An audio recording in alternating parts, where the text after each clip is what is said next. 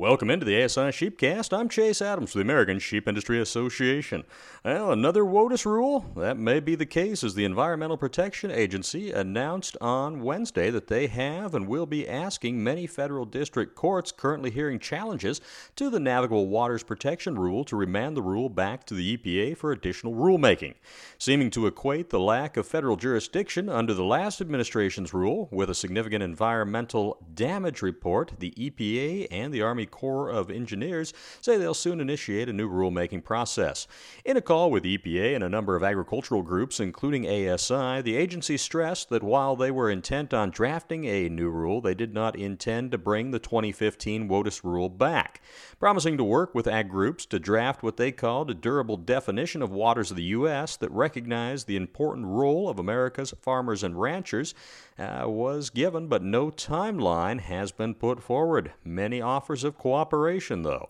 ASI will continue to engage with the EPA to ensure that the interests of sheep producers are protected in the next iteration of the Clean Water Act rule.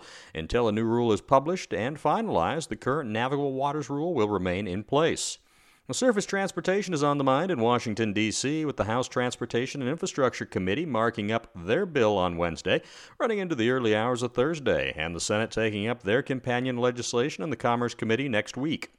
A good opportunity to focus again on the HAULS Act, offered by Senator Fischer of Nebraska. The HAULS Act would address a number of concerns that livestock haulers have with the current hours of service exemptions or lack thereof. It would also provide a 150 air mile back end exemption for livestock haulers, adding flexibility to finish out a run without having to offload and risk animal health, biosecurity, or the safety of the driver.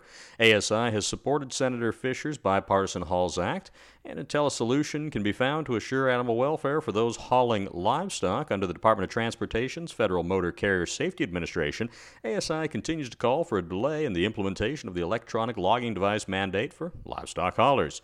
Well, the USDA this week responded to the sheep industry's inquiry on the status of the transmissible spongiform encephalopathy, or TSE, rule. In February, a group of eight senators and eight representatives sent letters to the USDA urging the department to reevaluate the TSE rule and prioritize export opportunities for the sheep and lamb industry.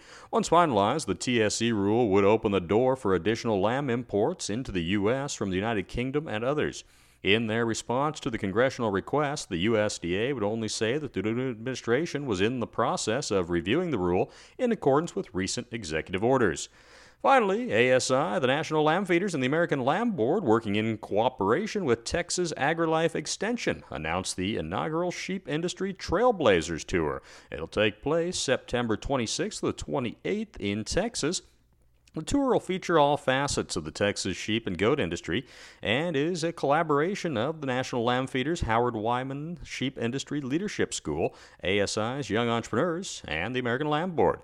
Interested individuals 20 years of age and older are eligible to apply to attend the tour. Preference will be given to young entrepreneurs and young producers between the ages of 20 and 40.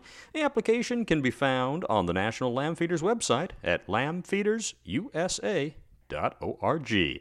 That's a look at this week's ASI Sheepcast. I'm Chase Adams with the American Sheep Industry Association.